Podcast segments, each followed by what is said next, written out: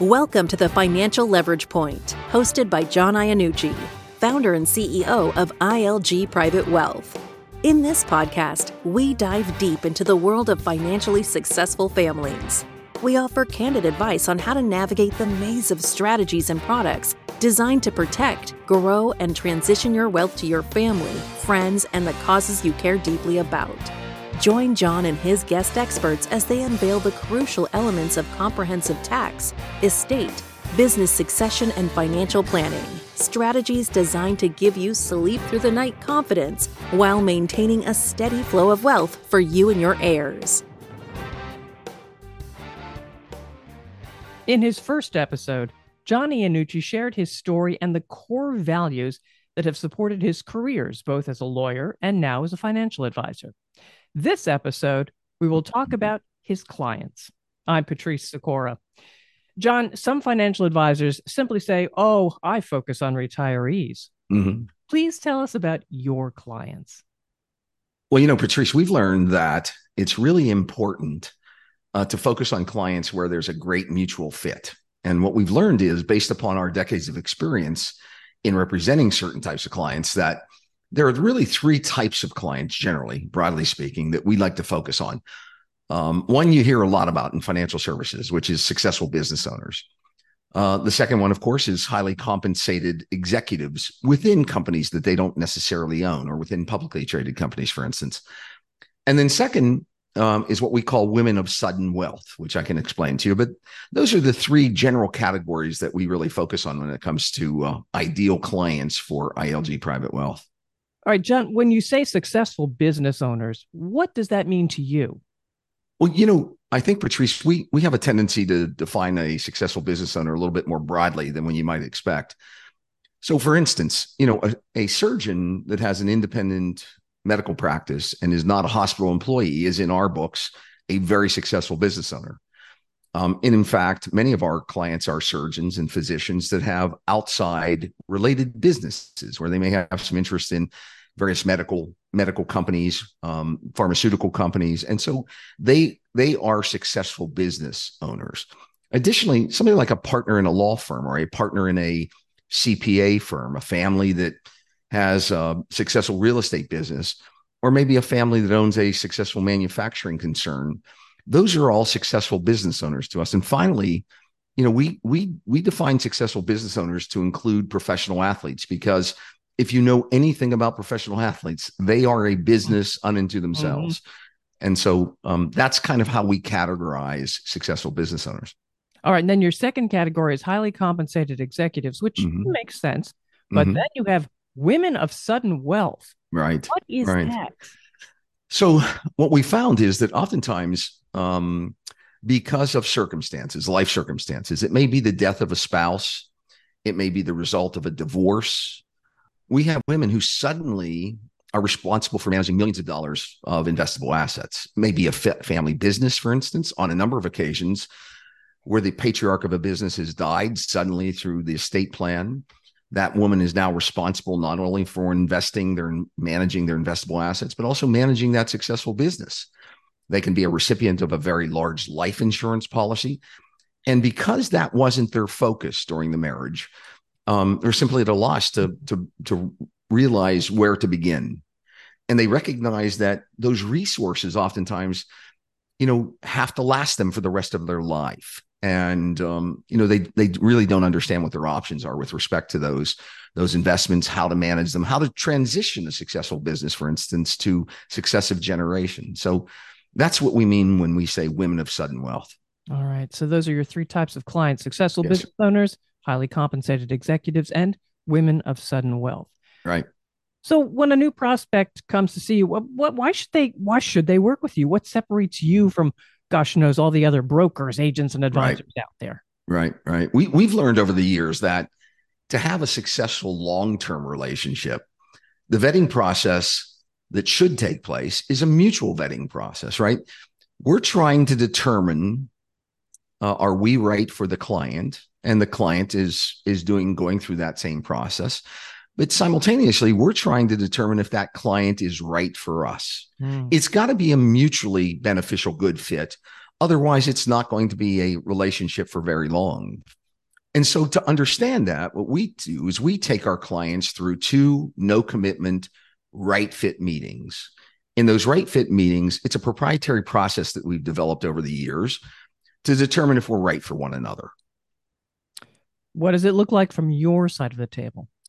So, we're asking in those meetings prospects a very significant series of questions, proprietary questions that we designed to help us understand that family's dreams, their hopes and aspirations for the future. We don't simply ask about their investments. We don't simply ask about risk tolerance and historic returns.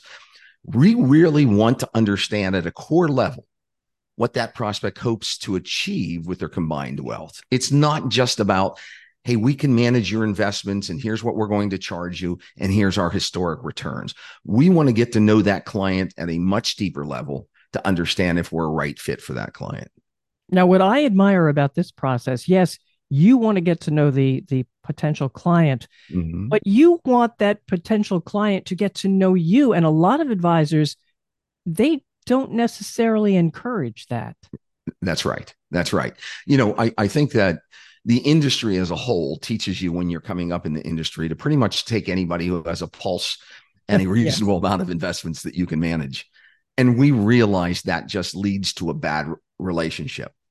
And so we really do want to understand what that client wants. And we really want the client to understand what our core value is. And if there's a good mix, if there's a good blend of those core values, do they mesh? And can we work toward a mutually agreeable result for the client? All right, that that sounds pretty, you know, good status quo. I love to talk, but what mm-hmm. questions should they be asking? You know, I, I think that for successful families, partic- particularly successful families who have um, successful businesses, you know, we we suggest that that client ask these questions. You know, does your advisor, does your current advisor, for instance, have the skills and expertise to help preserve, protect, and grow your wealth? And I mean their combined wealth, not just their investable assets you know do they have that expertise to help them with their real estate investments or with their family business do they have the expertise to for instance work with a professional athlete on all the endorsement contracts that they may be faced with so it's much much more than just managing those stocks and bonds that a client may have the second question we typically suggest they ask is you know how do i make certain that my assets don't lose value when transitioning to future generations. I think most of the prospects that come to us have very serious concerns about future increases in tax rates. Mm-hmm. You know, it's interesting that when when asked when FINRA was asked what the most significant risk is to a client's successful retirement, instead of coming out with, well, we think market volatility because FINRA is tasked with managing and policing broker dealers. That's not what they said at all. They said the most significant risk to successful retirement is actually taxation. Really? And so our clients come to us knowing that not only is it important to have a tax management strategy in place during their lifetime, but it's also extremely important to have a tax plan in place that helps transition their wealth to multiple successive generations without losing a very significant portion of that wealth to taxation. You know, we suggest that clients, for instance, or prospects ask their current advisor, you know, should I consider the use of a trust or several trusts, you know, in regard to my financial retirement or estate plan? And if so, should they be revocable, irrevocable? Should they be intentionally defective? Should they be a SLAT, a GRAT, you know, if if you ask that question to your current advisor and they get that glassy-eyed look, or if they say, I have to ask someone, or I need to make a call, or I'll get back to you on that, that's a telltale sign that they don't have the experience, they don't have the expertise. And in fact, if they're with a large broker dealer, they're not even permitted to give you that kind of advice.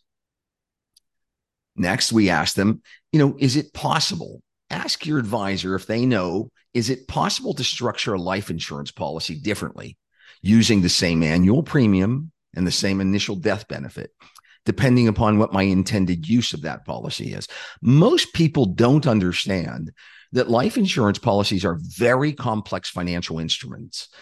And just because you're paying a certain amount in premium annually, and just because you have a certain death benefit up front, those policies can be structured very differently depending upon what your intended use of that product is. Hmm.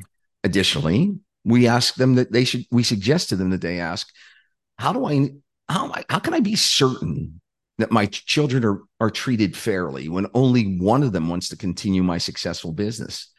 You know, we've learned a long time ago that fair isn't always equal. One of the True. worst mistakes that a successful business owner can can make is actually dividing up his successful business amongst his children when only a few of them work in the business and some of them don't. When a successful business owner wants to sell their business for the most amount of money, ask your advisor. I understand there are eight ways to do it. There are eight ways that I can actually exit my business. Which approach is right for me?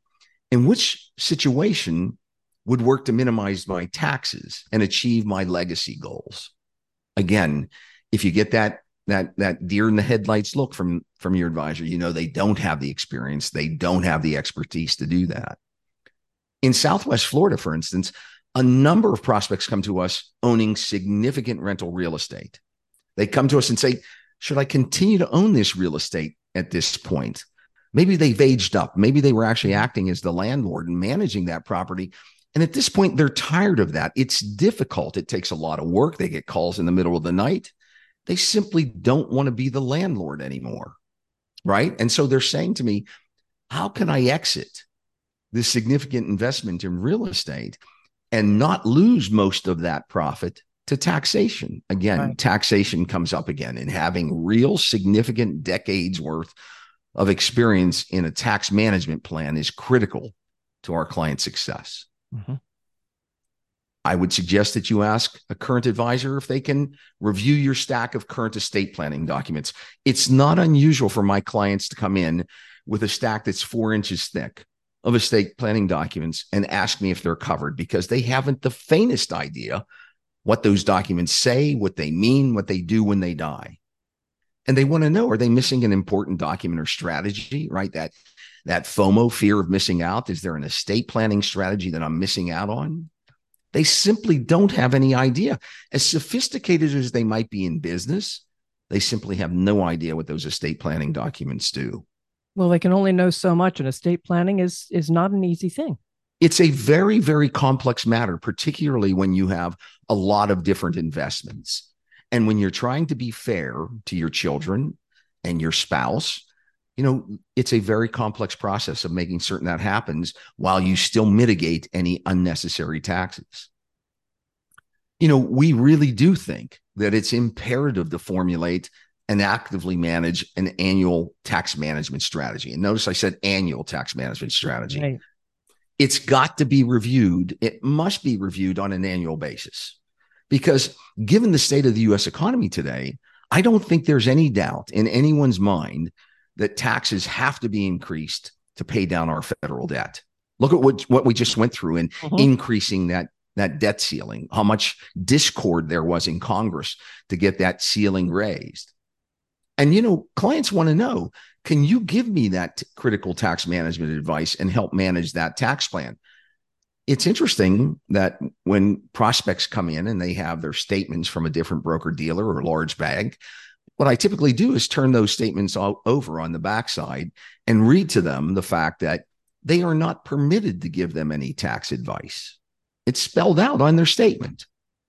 Wow. And then finally, I think one of the most important things our clients come to us about and say, they, they say, Can you help me design the details of my estate plan or my business exit plan or my real estate liquidation strategy so that when I go to my legal counsel to have that documented, you know, they don't charge me an arm and a leg before they actually get around to drafting documents. Those are the 10 significant questions we think prospects should be asking not only of us, but also any other advisor they've been interviewing or working with. That is a great list, John. But uh, do your potential clients, first of all, do they know these questions they should ask? And then, two, are they embarrassed to ask them? You know, I, I think initially they they don't know how to formulate the questions. They have they have some concerns in their minds. They have that that concern that wakes them up at 2 a.m. They just don't know how to formulate the question. So when we walk through these 10 questions with them, you know, they realize, yeah, that's what I want. That's what I meant to ask. Yeah, that's what I need. That's the service I need to kind of give me that sleep through the night confidence. So I think initially they they don't know how to how to kind of describe those questions, but once we walk through them, it's um they, the light goes off. You know, you can see the light go off above their head where they're saying, "That's what I needed. That's I need that as a part of my overall retirement estate exit plan." And then, are they pumped enough to then go back to their original advisor and say, "I'm sorry, buddy, you couldn't do this for me. You can't answer these questions. I have to leave now." It happens all the time. That's that's precisely why many of our new clients come to us they they recognize very quickly that their current advisor is not capable of providing with them them with that significant that expertise and that advice. And that's the really the driving factor that causes them to come to ILG private wealth. After that meeting where you've gone through these questions with them mm-hmm.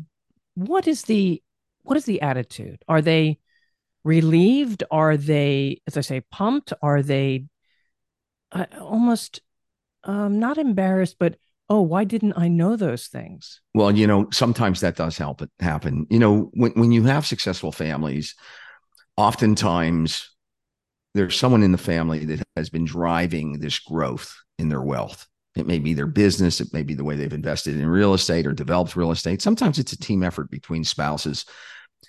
But I will tell you that many of those people have that alpha personality and they like being in charge and they like feeling like they're in charge. And so there is some initial embarrassment that they didn't know they should be asking these questions. You know, it's it's one thing to know about a deficiency in your plan and struggle to try and fill that gap. It's another thing to not know what you don't know. Sure. And that is embarrassing. But once we have this conversation and they recognize how important that particular element is to their overall planning process, then they do get pumped up. Then they do get agitated that they haven't been given that advice in the past and they realize that they've been sold short when it comes to true financial planning. Are they surprised that a financial advisor is more than just managing stocks and bonds? They are. They are. It's it's you know they they've they've always wanted that confidant. They've wanted that right-hand person to be able to lean on and they thought they could get that through an attorney or a CPA, through their investment advisor or broker.